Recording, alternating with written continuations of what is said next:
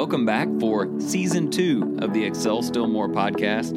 I am your host, Chris Emerson, and I'm here to encourage you with tips and strategies to help you deepen your faith, build stronger relationships, and do the most with your life in Christ.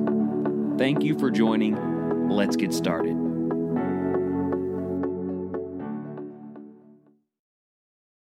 Today, I would like to do something a little bit different than usual. You've probably noticed that most episodes are pushing you to do some things, to try some things, to build something. Looking back over just the last four or five episodes, we talked about building steel men out of other people's arguments, experiencing new people and new books, building great partnerships, designing your environment, and so on. There is always something you can do week in and week out to try and excel in your walk with God. No doubt, Lord willing, there will be plenty more episodes designed to help you grow. And I'm sure even at the end of this one, we will come around full circle to that. But today, the focus is more important than all of those things. You and I must recognize the nearness of God. The abiding concept of knowing that God is in the room, that Jesus is with you wherever you go, and that ultimately the power that you have to increase your faith or change your relationships or make the most out of your life for God comes from God, from His helping hand, from His protective hand, from the rule of His Son in your life, from the power of the Holy Spirit through the Word and in ways we cannot even describe. It is great and it feels great to do wonderful things for God, but we need to put our achievements into context. And the context is you and I are not very powerful. We do not possess within ourselves the power to defeat all that the devil levels against us and to change the world but God does. It's His power working in us and around us and through us. And I just need to make sure it's important to me that you realize that, and specific to our title today, that you are experiencing God's hand upon you in all that you do. Ultimately, today, that terminology will draw us back to an incredible Old Testament story. More on that in a minute. But I want you to hear a little bit of New Testament Christian age language. Most of us know Matthew chapter 28, the end of the gospel, what Jesus said to the disciples just before he ascended. We know that Jesus said, All authority has been given to me in heaven and on earth. We know that he said to go and make disciples of all the nations baptizing them in the name of the Father and the Son and the Holy Spirit, teaching them to observe all that I commanded you. But don't overlook this last phrase. It made all the difference in the world. And lo, I am with you always, even to the end of the age.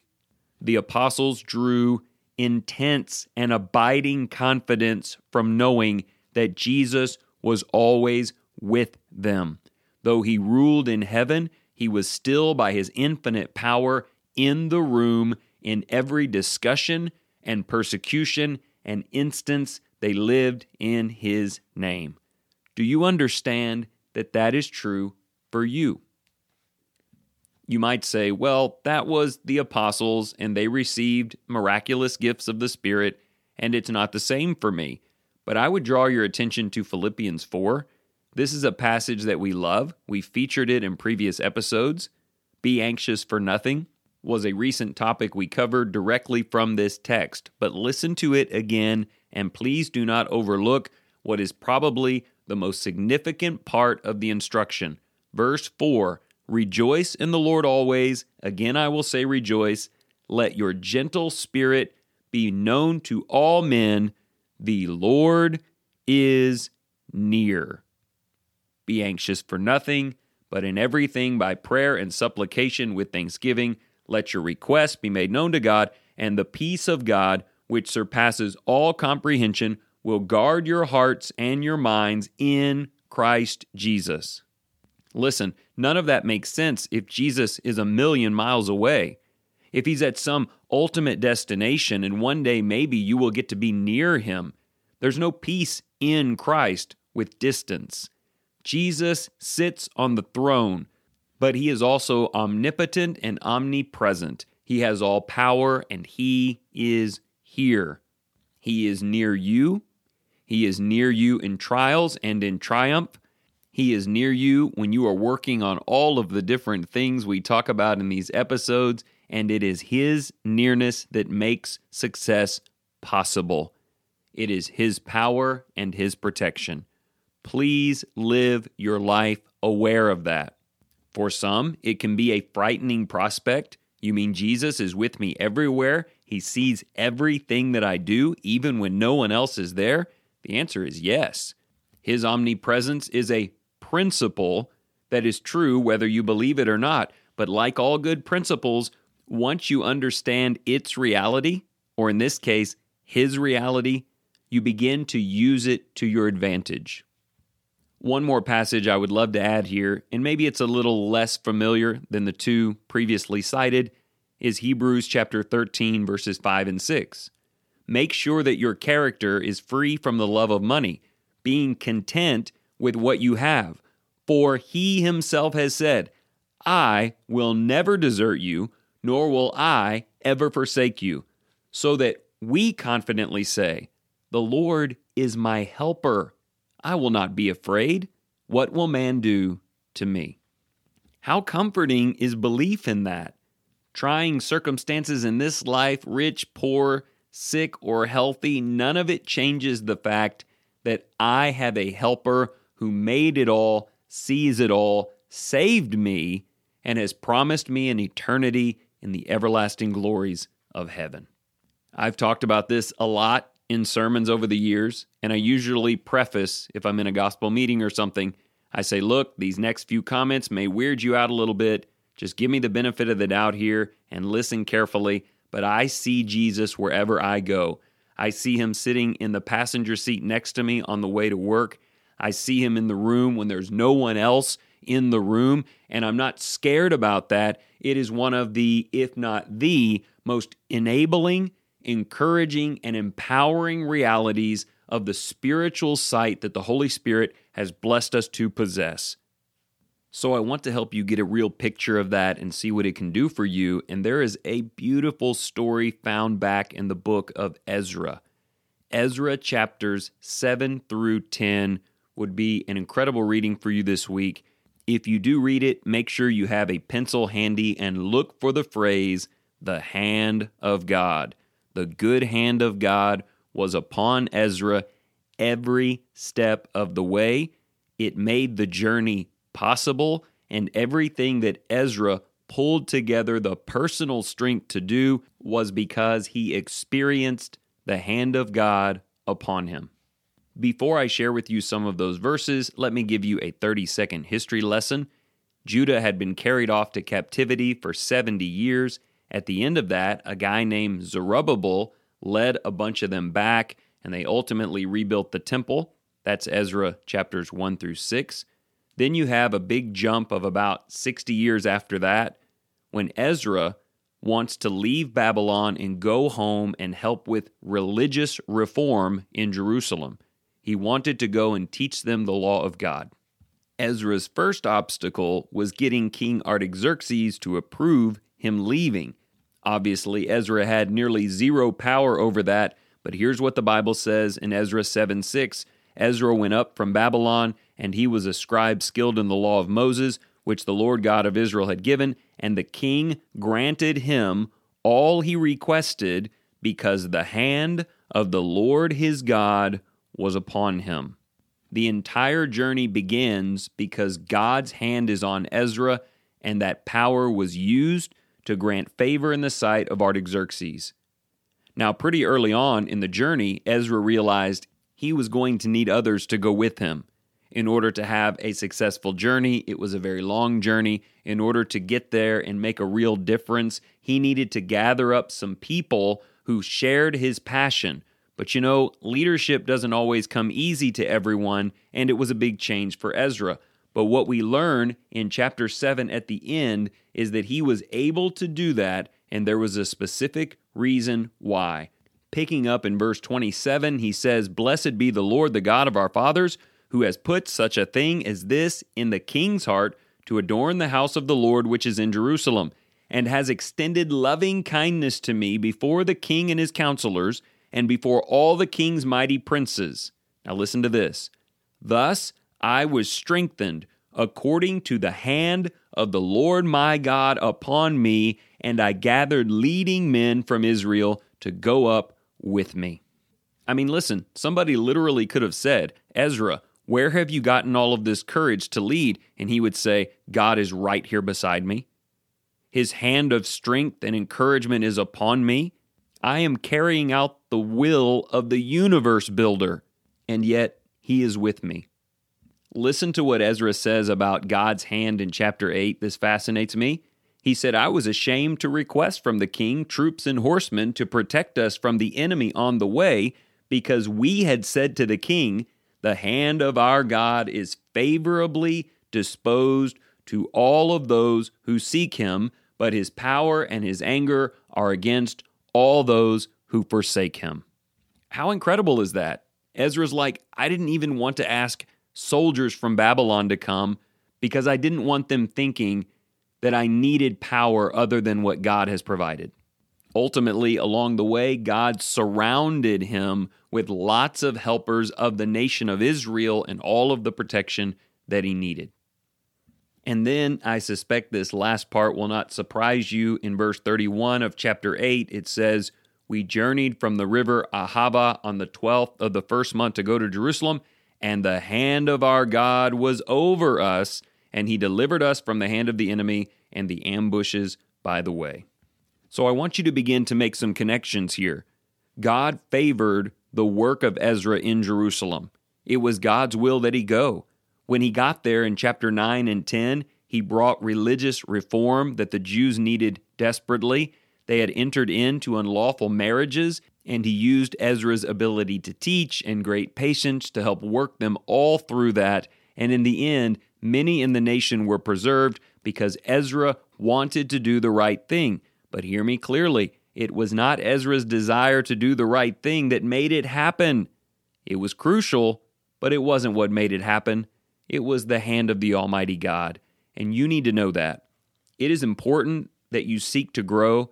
It is important that you have a plan, that you hear an ESM episode and you say, I'm going to go out and do that, or change that, or improve that. That's important. And if your will and these episodes align with the power of the God of heaven, there are limitless possibilities for what God can do with you. But know this and know it well. It is God's hand on you that will make any of that possible, His nearness.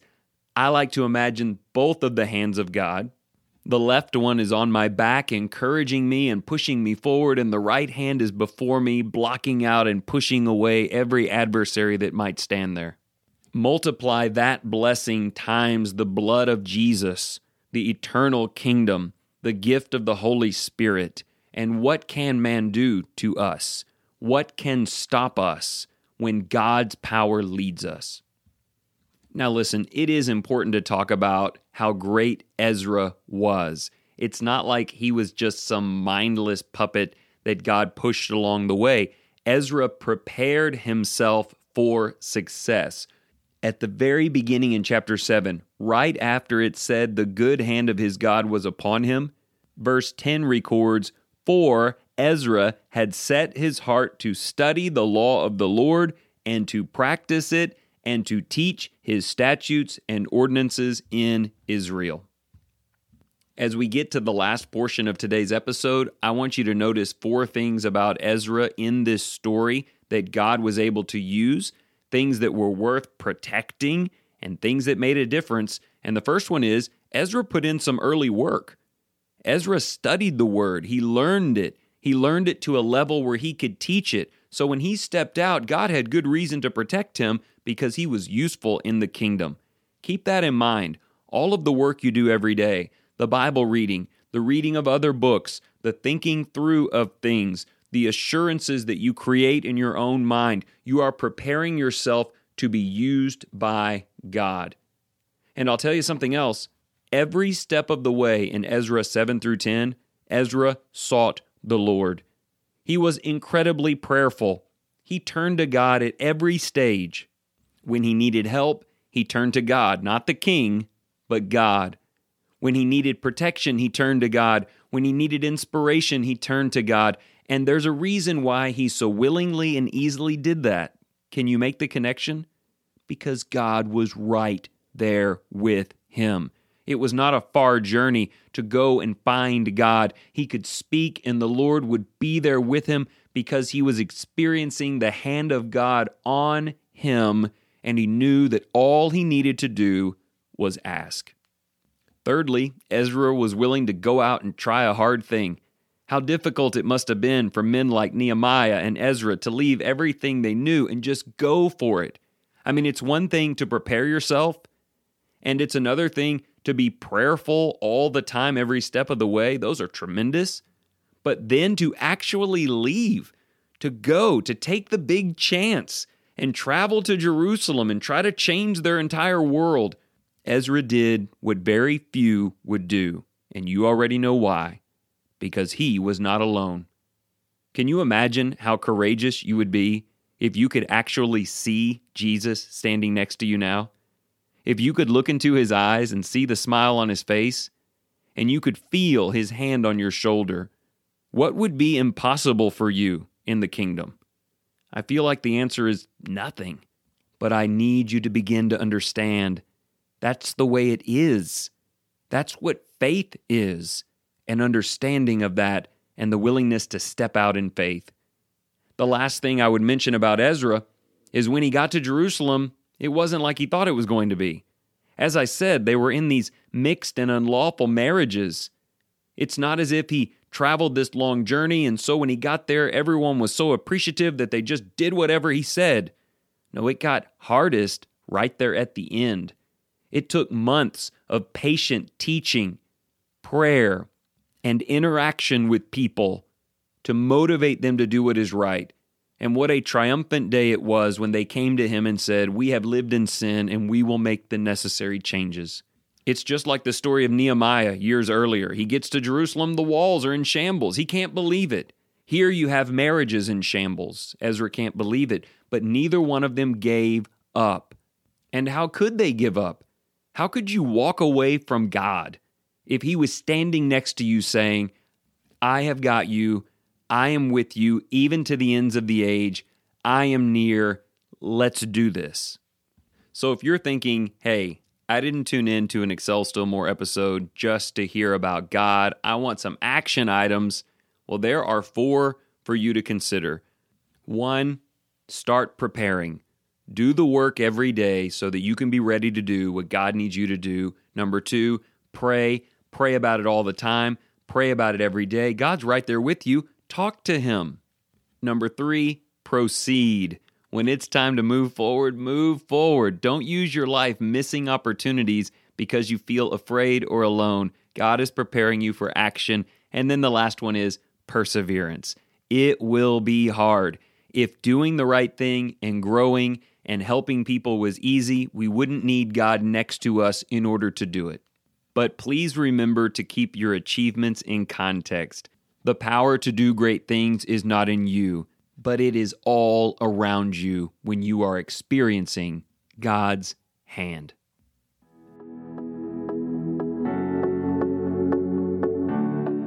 Thank you so much for joining in today. If you enjoyed this program, consider sharing it with your family and your friends. As always, you can go to excelstillmore.life to sign up for the email, order the three month journal, or just catch up on old episodes.